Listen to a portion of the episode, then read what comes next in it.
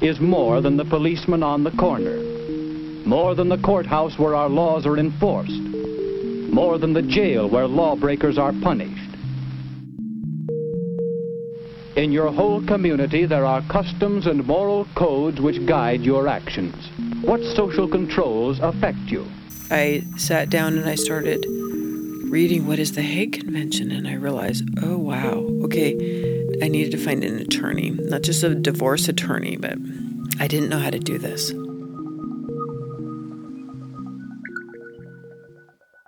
This is Life of the Law.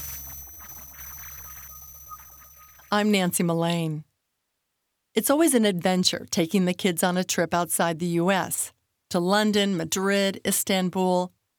But what happens if one parent takes the kids and then doesn't come back? It's against the law, right? And what's the parent left behind supposed to do to get their kids back? Who enforces laws that cross international borders? What if the parent had a reason for abducting their own children? Jillian Weinberger has the story. Jane Smith was finally a doctor. She had just finished her medical residency when she met him. It was a time in my life when I, for the first time, didn't have the commitment of school and training, and my board examination was just behind me. And wow, all of a sudden I could do things like have a vacation. and so the relationship started at a time where there was some degree of magic that was possible.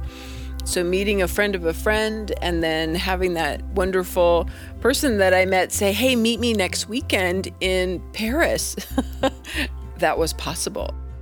They met in Chicago, where he was traveling on business, but he lived in what was then East Berlin.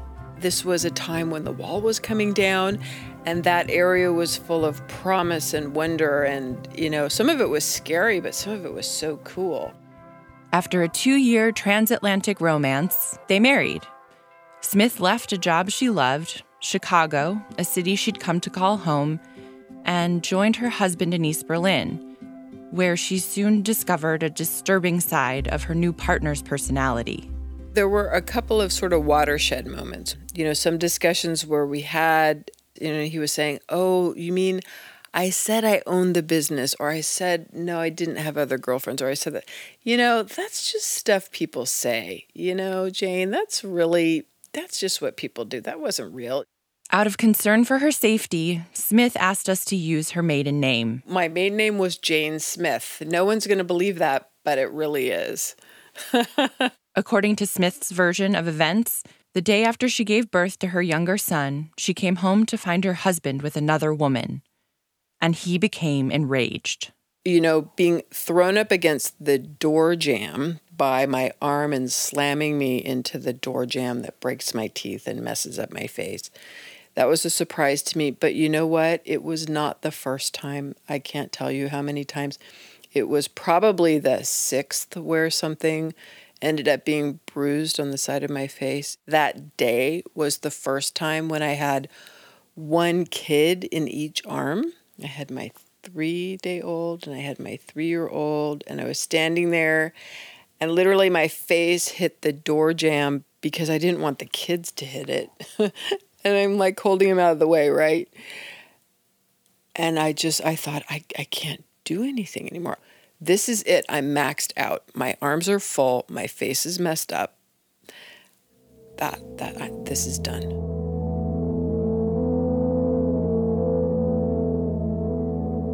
Smith decided to leave.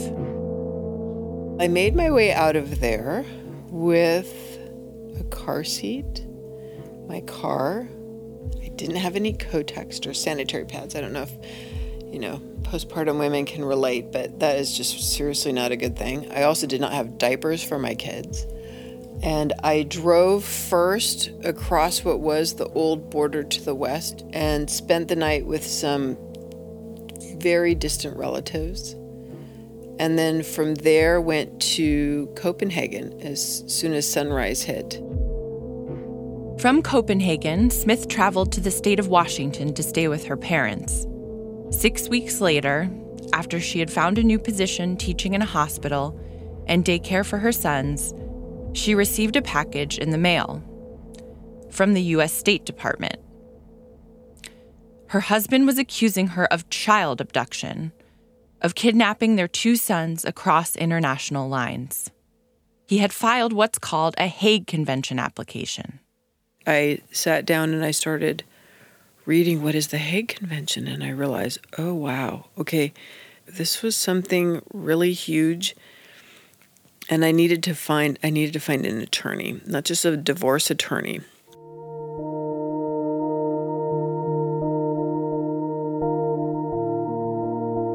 It's called the Hague Convention on Civil Aspects of International Child Abduction, but most lawyers just call it the Hague Convention. It's an international treaty that lays out the rules for what federal officials are supposed to do when one parent takes a child away from the other parent without their permission across international borders. The U.S. worked with other international parties to draft the treaty in 1980. Every country that signs on to the Hague Convention has to create its own legislation to implement the treaty, to determine how the cases are going to be handled, by whom, and where. The U.S. House of Representatives passed the American legislation, known as the International Child Abduction Remedies Act, in 1988. Now a senator, Benjamin Cardin was a House representative when the debate was taking place.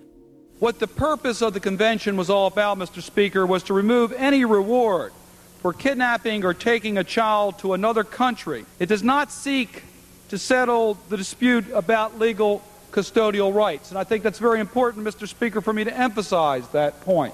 The purpose of the convention is not to settle disputes, but to return to the status quo, to remove the incentive to abduct a child.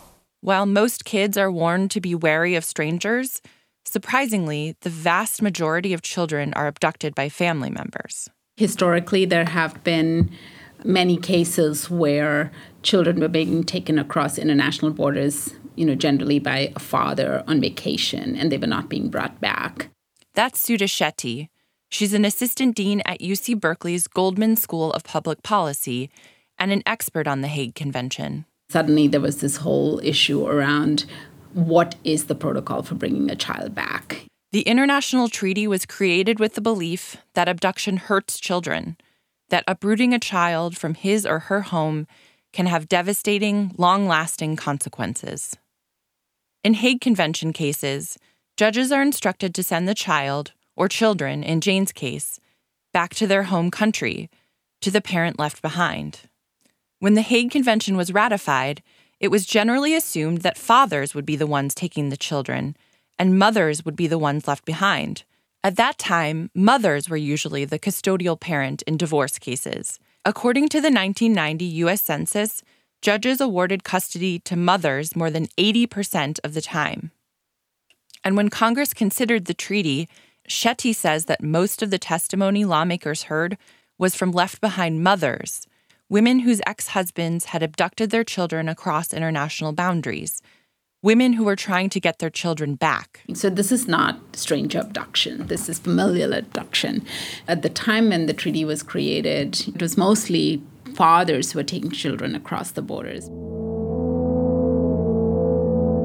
But today, more than a quarter of a century after the US signed on to the Hague Convention, the reality of who is doing the kidnapping and who wants their children back has shifted. In 2010, Shetty and her husband, Jeffrey Edleson, Dean of the School of Social Welfare at UC Berkeley, conducted a study of Hague Convention cases in U.S. courts. What they discovered was that more than 60% of the taking parents, the abductors, were women, and most of them were victims of domestic violence. Smith was one of those women. When you get served with the Hague Convention papers, because it's between countries, um, you need to decide first where the jurisdiction is going to be for the settlement. Where where is the actual legal discussion going to happen? And so that was the first time that we went to court. The case was heard in King County Superior Court in Washington state. And Smith says she was surprised when her soon to be ex husband appeared at the trial gosh, when he came, no one really expected him to be there. But he walked in, you know, tanned and a new suit. And the next thing that happened was there were two police officers that came in that had obviously been requested by him. And I thought at first it was like, who was protecting who from what?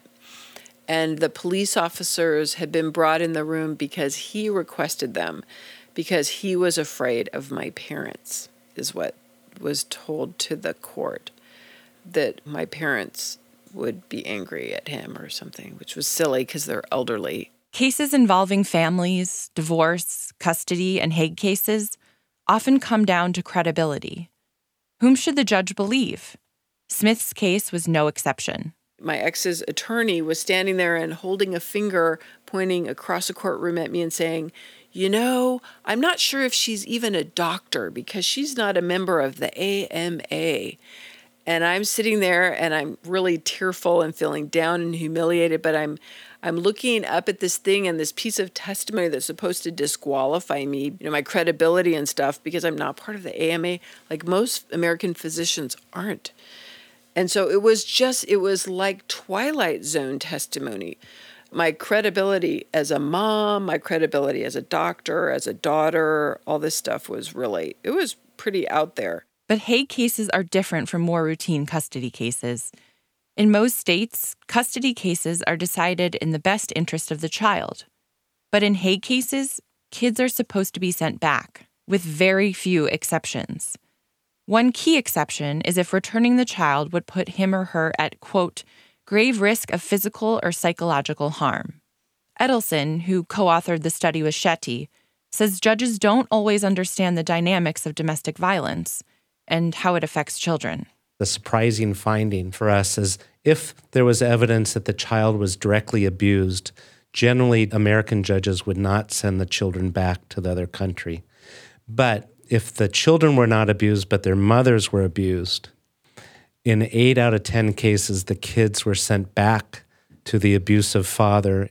Since Hague cases can be filed in almost any court family court, federal court Shetty says not all judges have had experience hearing cases involving charges of domestic violence. We've got over 31,000 judges in the country, and the judges rotate off our courts. So here we might train a judge, or a judge might have taken training on understanding domestic violence issues and understanding the field of domestic violence and, and its impact on children, and thus thereby the impact around custody. That judge might be moved off the court. And so then we have a totally new judge on the bench. Judge Larry Jordan of the Washington Superior Court was assigned to hear Smith's Hague Convention case. Now retired from the bench, Judge Jordan says that even though he and Smith haven't spoken since the trial in 1998, he remembers the case well. She found that she was involved in a situation of domestic violence. That was her testimony. It helped that, unlike many judges in Shetty and Edleson's study, Judge Jordan had made an effort to understand the complexities of cases involving domestic violence. Went to seminars, um, I've had cases. Uh, judges often have that kind of ego, I will, I will say, but uh, I, at least I, I was knowledgeable uh, about the area. And uh, so when I heard the testimony and I saw the witnesses, uh, the credibility decision was not that difficult. Judge Jordan eventually ruled in Smith's favor. But when Smith's Hague Convention case landed on his desk, he had never heard one before. And while he feels he made the right decision in Smith's case, he says Hague Convention cases are particularly tough for judges. Generally speaking, uh, in law school, most of us uh, in my day uh, didn't take international law. In addition, you don't see very many. Uh, so you don't have not only the training and education, but you don't have the experience. And many judges are in the same situation which is why some countries, like England and Australia, have judges and attorneys dedicated to hear Hague Convention cases. It's something the U.S. might want to consider because it's likely that the Hague caseload will keep growing. And the United States has more international abductions than any other country that's signed on to the Hague Convention.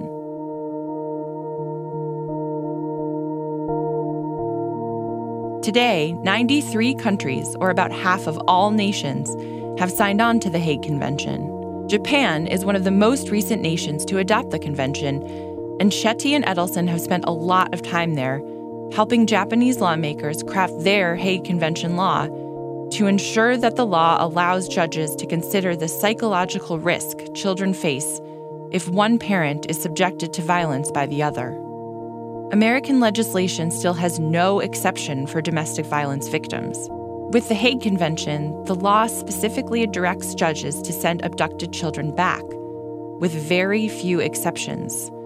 Smith was lucky enough to have an understanding judge, one schooled in the realities of domestic violence. Not all judges are trained to think outside of the box. As for Smith, today she lives just outside of Seattle. One of her sons is in college, the other is in high school, and they're both doing well. And so is she. I love being a physician. I love teaching. I've participated in an NIH sponsored grant that has five years of studying domestic violence, the long term healthcare effects of domestic violence, and co authored that. And I'm doing well. I'm 16 years not married, and, and I'm fine with that. But meanwhile, I've you know, become comfortable in my own skin living in a community where I think I'm the only single parent that shows up on the, you know, lacrosse team list or the soccer team list. In the years since the trial, Smith says she has seen her ex husband just once. She flew to Berlin last summer and met him in a very public place for dinner. We spent five or six hours together just over dinner. A lot of it was sort of looking at each other and for me, I looked at him and I said, he looks like his sons. There, there were no promises made that night, but neither one of us was angry. For Life of the Law, I'm Jillian Weinberger.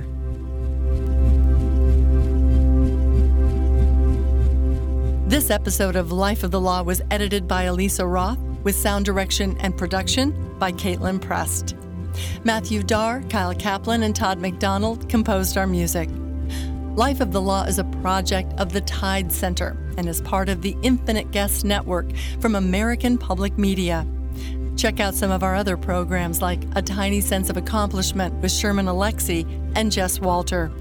Go to infiniteguest.org. Distribution of Life of the Law on radio is made possible by PRX, Public Radio Exchange and Life of the Law is funded by you, our listeners, and by the Open Society Foundations.